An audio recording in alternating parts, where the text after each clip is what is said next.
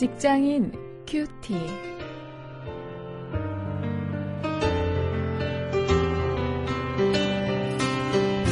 여러분 안녕하십니까? 오늘도 여러분과 함께 말씀을 나눌 원용일입니다.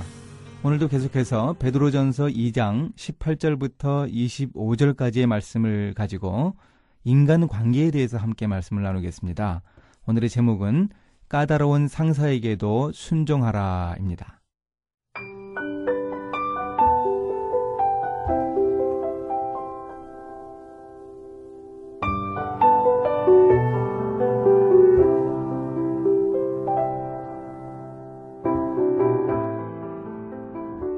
사환들아 범사의 두려움으로 주인들에게 순복하되 선하고 관용하는 자들에게만 아니라 또한 까다로운 자들에게도 그리하라. 애매히 고난을 받아도 하나님을 생각함으로 슬픔을 참으면 이는 아름다우나 죄가 있어 매를 맞고 참으면 무슨 칭찬이 있으리요. 오직 선을 행함으로 고난을 받고 참으면 이는 하나님 앞에 아름다우니라. 이를 위하여 너희가 부르심을 입었으니 그리스도도 너희를 위하여 고난을 받으사 너희에게 본을 끼쳐 그 자취를 따라오게 하려 하셨느니라.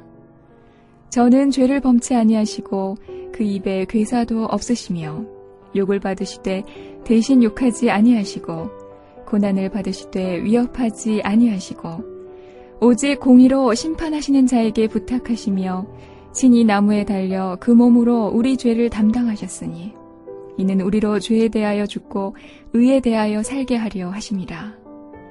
저가 채찍에 맞음으로 너희는 나음을 얻었나니 너희가 전에는 양과 같이 길을 잃었더니 이제는 너희 영혼의 목자와 감독 되신 이에게 돌아왔느니라.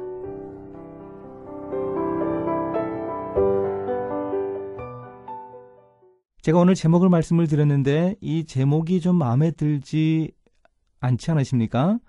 이 직장 상사는 정말 대하기 힘든 사람들이죠. 아무리 좋은 직장 상사라고 하더라도 윗분들을 대하기는 정말 쉽지 않습니다. 그런데 까다로운 상사에게 어떻게 순종할 수 있는가? 오늘 이 문제를 한번 말씀을 통해서 함께 생각해 보시겠습니다. 베드로는 당시 아랫사람이라고 할 수 있는 사환들에게 윗사람에 순종하라고 하면서 이 선하고 관용하는 자들에게만 아니고 까다로운 자들에게도 순종하라고 권면했습니다. 여기서 이 까다로운 자라 하는 이 단어의 뜻은요, 성격이 구부러진 사람, 이런 뜻입니다. 아, 그러니까 당시의 상황을 우리가 빗대어 본다면 이 종들에게 특별한 이유도 없이 가혹하게 대하는 그런 주인이죠. 이 노예제가 공식적으로 허용되던 그런 시대를 우리가 상상해 보면 되겠습니다. 특히 그런 윗사람에게 순종할 때에도 범사에 두려워함으로 복종하라 이렇게 베드로가 이야기합니다. 여기서 이 두려워한다 하는 것은 바로 하나님을 경외한다 하는 뜻입니다. 그러니 이렇게 하기가 정말 쉽지 않았을 것입니다. 어, 당시 이 베드로의 그 공동체의 상황을 우리가 생각해 볼 때 이 주인들, 노예들을 거느린 주인들보다는 오히려 노예들 이런 신분에 있는 사람들이 더 많았을 텐데 그들을 향해서 이렇게 이야기하는 것은 어떻게 하면 어떻게 보면 이 그들의 마음을 잃을지도 모르는 그런 염려가 있었을 텐데요. 어, 이렇게 베드로가 권면하는 것을 우리가 좀 귀 기울여야 할 것입니다. 아, 그래서 우리는 베드로의 권면이 어디에 근거하는가, 어떤 면에서 까다로운 상사에게도 순종하라고 하는가 좀 더 자세히 한번 생각해 보아야 합니다. 그것이 21절부터 25절에 나타나고 있는데요. 19절에서 어, 베드로는 그 까다로운 상사에게 애매하게 고난받는 일이 얼마든지 있을 수 있다. 이런 사실을 전제한 후에 바로 그 고난을 참는 것은 우리 크리스천들의 구원과 관계가 있다고 이야기합니다. 21절에서 이야기하죠. 그리스도께서 애매하게 아무 이유 없이 고난을 받아서 죽임을 당하고 우리를 구원하셨습니다. 바로 그런 고난을 까다로운 상사에게 겪는 이런 아랫사람들의 고난으로 어, 베드로가 어, 적용해서 이야기하고 있는 것이죠. 그러니 애매하게 그 까다로운 상사들에게 고난을 받을 때 그리스도의 고난을 생각하라는 것입니다. 우리가 잘못을 해서가 아니라 이 선을 행한다는 이유로 고난을 받으면 그것은 하나님 앞에서 아름다운 일이라고 합니다. 아, 우리가 이 사실을 기억을 한다면 우리 일터에서 윗사람들을 향해 아, 가지고 있는 우리의 마음에 대해서 다시 한번 돌아볼 수 있죠. 그 상호 관계를 어떻게 할까 다시 한번 우리가 생각해 봐야 합니다. 우리가 상사를 대하는 근본적인 자세가 베드로의 이 권면대로 좀 달라져야 하리라고 생각을 합니다. 한번 이 말씀을 가지고 어, 적용을 해봅니다. 어, 윗사람에게 이 야단 맞고 또 고난을 받을 만한 그런 행동을 우리가 하면 안 되죠. 아, 내가 그렇지는 않은가 한번 돌아봐야 합니다. 우리가 당하는 어려움이 우리가 윗사람에게 당하는 이 고난이 전적으로 윗사람에게 있다. 이런 생각은 한번 우리가 어, 다시 생각해 보아야 하겠다는 것입니다.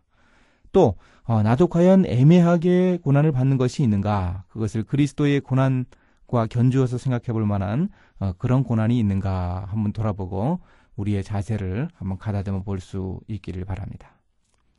이제 이 말씀을 기억하면서 함께 기도하시겠습니다. 하나님, 우리의 윗사람, 그분들을 축복합니다.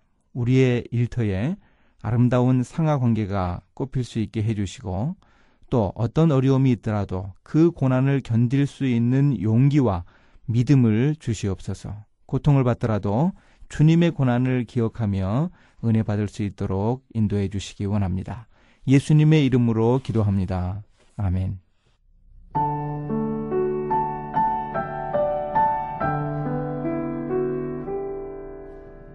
영화 U571에는 일터에서 윗사람을 보좌 하는 아랫사람의 이야기가 나옵니다. 잠수함의 함장이 되고 싶었던 미국 해군의 중위가 작전을 나갔다가 언급결에 독일 잠수함 유보트의 함장이 되어서 독일군 구축함과 맞서죠. 그런데 그의 리더십을 믿지 못하는 수병들은 구참 정비하사관이 함장이 되어야 한다고 생각합니다. 그러나 정비관은 그들을 질책하고 상관인 함장에게 리더십을 가르쳐 주면서 적극적으로 보좌하지요. 부하들에게 두려움을 주는 말은 하지 말라고 충고하고 결정을 내려야 할 때에도 자상하게 도움을 줍니다. 결국 그렇게 윗사람을 세워주는 미덕을 통해 전열을 정비한 그들은 임무를 완수하게 됩니다. 어쩌면 베드로는 그렇게 못 믿어온 상사에게도 순종하라고 권면하는 것 같습니다.